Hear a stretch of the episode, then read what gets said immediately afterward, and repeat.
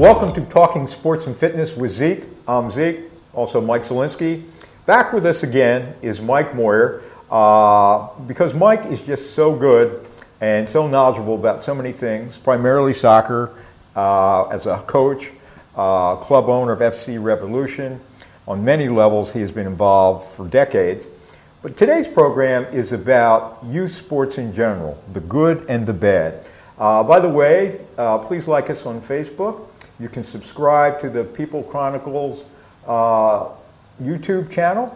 And you can also follow me on Facebook. Uh, I post my blogs there all the time. Uh, it's not just about sports and fitness, by the way. But Mike, there are a lot of great things about youth sports. You know, they're pretty obvious, I think, the attributes, uh, teamwork, teaching leadership, uh, fitness, fun, competitiveness. Uh, and I think the competitiveness is important. Uh, I know in some sectors they don't want to keep score anymore, which I kind of think is silly, right? But maybe I'm old school. Uh, but, you know, the redeeming qualities are, are pretty, speak for themselves. Uh, but there are some negatives about youth sports. And you've seen it in uh, as a coach. You've seen it as a parent. I've seen it as a longtime sports writer uh, and as a parent. The worst thing about youth sports f- through high school, many times, is parental involvement. And it's always struck me that people who are good people, they lose perspective when it comes to their kids playing sports. I don't know whether they're living vicariously through them, but I know you're passionate about this, so pick up the narrative. What's the story about yeah, that? Yeah, I, I, don't, I think no, people aren't immune. I mean, it, it happens all walks of life, whether the person's a doctor or a steel worker or works at Decca Batteries or a teacher. Once some parents get into the setting of being in the stands and watching their kids play and be competitive in a competitive environment, they just lose it. Um, and I'm shocked by some of the things we see now. As far as youth sports, though, Mike, there's so many mo- uh, more better things than there are negative. But, oh, there's no question. Yeah, but the negatives shine. The negatives yeah. are the things that stand out, and and uh, it really puts a damper on actual game day. Even some practices, parents go and, and shout things out, which is ludicrous to me. But uh, um, again, youth sports is great, but if we can just eliminate or just decrease some of this parental stuff, uh, it's just unbelievable. I, I often say we should try to get uh, a hidden camera on people so we can actually film them and then put the audio so they can he- actually see themselves and hear what they say. They would be embarrassed beyond They'd life. Be shocked, you know, because I've seen it. I knew people who were nice people. I knew them personally, and they were real jerks sometimes during the game. And, you know, it's not just the abuse they, they, they scream at uh, opposing Uh, or th- their own coach, the officials, of course, but sometimes kid players on the other team. And their own team. That's, yeah. the, that's the worst. When a, really? When a parent uh, on the same team will yell at one of their sons or daughters' teammates, um, and they're always so loud. So it becomes uh, increasingly embarrassing to the athlete, him himself or herself, and they get embarrassed and don't want their parents even at the games anymore. So, uh, but again, they're far and few between, but it's just too many cases of it. And they're clocking minutes played or innings they appear. Yeah. Yeah, the, the stopwatch starts. The yeah. stopwatch stuff is, is tough uh, for uh, for uh, coaches, and they get emails and letters and all things. So uh, there's a lot of bad things, but overall, youth sports is terrific, like we said, but we have to find a way to eliminate this problem. I, I sometimes wonder, because back, you know, I'm even older than you are, Uh, but, but back in the day, uh, when I played Little League Baseball, uh, we played during the morning or in the afternoon. There weren't a lot of parents at our games. Now, football was a little different. We played them on Saturdays and Sundays, youth football. There weren't parents there. But I remember that, and I think sometimes maybe that would be better, because if the parents would be theoretically working, and they wouldn't be there. I don't know. Yeah, no, I, we don't mind parents being there. We we want parents to support their kids, and kids like when their parents are there, as long as they keep their mouths closed. And just some of the things that come out of the mouths are just shocking. Um, but this, it's fine to cheer. It's fine to clap after goals. And but when they start screaming at referees or screaming at other coaches or other players, uh, that's when the problem exists. Now you have, uh, and I printed it out, but you have a series of behavioral guidelines for parents on the F C Revolution website. You want to? Uh, it talks about sideline behavior, uh, dealing with referees, the playing time issue. I just want to highlight some of the things, you know, that coaches are conscious of player development, but they also want to get most kids an opportunity to play, too. Yeah, a week or two ago at, on this show, we talked about the shortage of referees. Um, and what's happening is a lot of fourteen, fifteen-year-olds are taking the classes, which they run right here through the Reading Berks Junior Soccer League. I think Mark Yoakum's involved. He's the president of R B J S L. They do a great job of educating the kids, learning how to be a referee. And then this fourteen-year-old goes out and does his first U nine game or U eight game and gets crushed by some mom or dad who didn't like a call. That kid doesn't want to ref anymore. Yeah. So it's a problem. So we just... Uh, list those guidelines to try and help our parents. Again, human nature, sometimes people just blurt things out, um, but we try to curtail it a bit.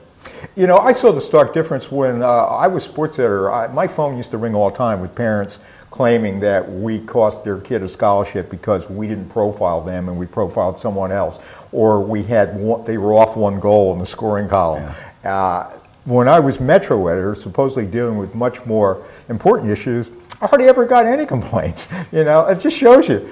People are, part of it, I guess, is the great thing about sports is the passion.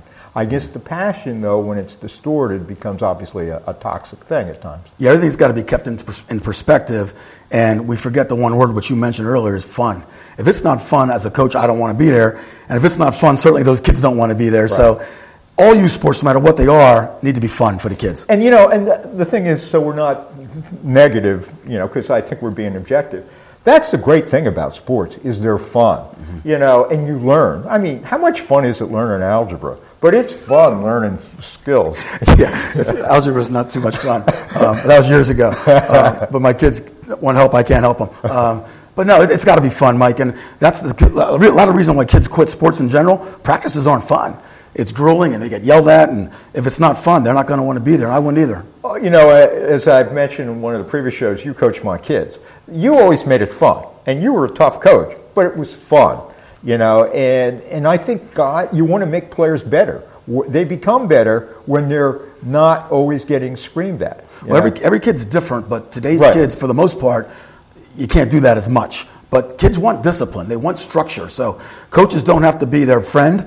They don't have to be uh, just give in to anything the players want. But they have, and they have to have discipline and structure. Uh, but it's got to be still fun with everything they yeah, do. Yeah, I often wonder, and for people who may remember these names, but uh, on the high school level, uh, if uh, Pete Carril, Jim Gonneau, John Silen, people like that, uh, they were all great basketball coaches. But, man, they were tough, and they talked tough to kids. They won't have jobs today. Yeah, some of them won't have jobs today. No, and they were great coaches. Right. But you know what? You kind of you knew the parameters and perspective.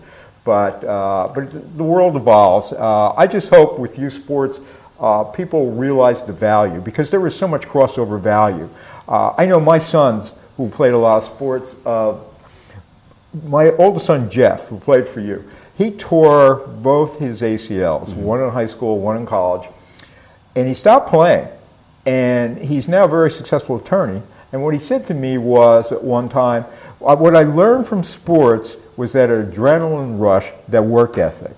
And and that, you know, sports taught him that, you know, because he had a great work ethic when he played.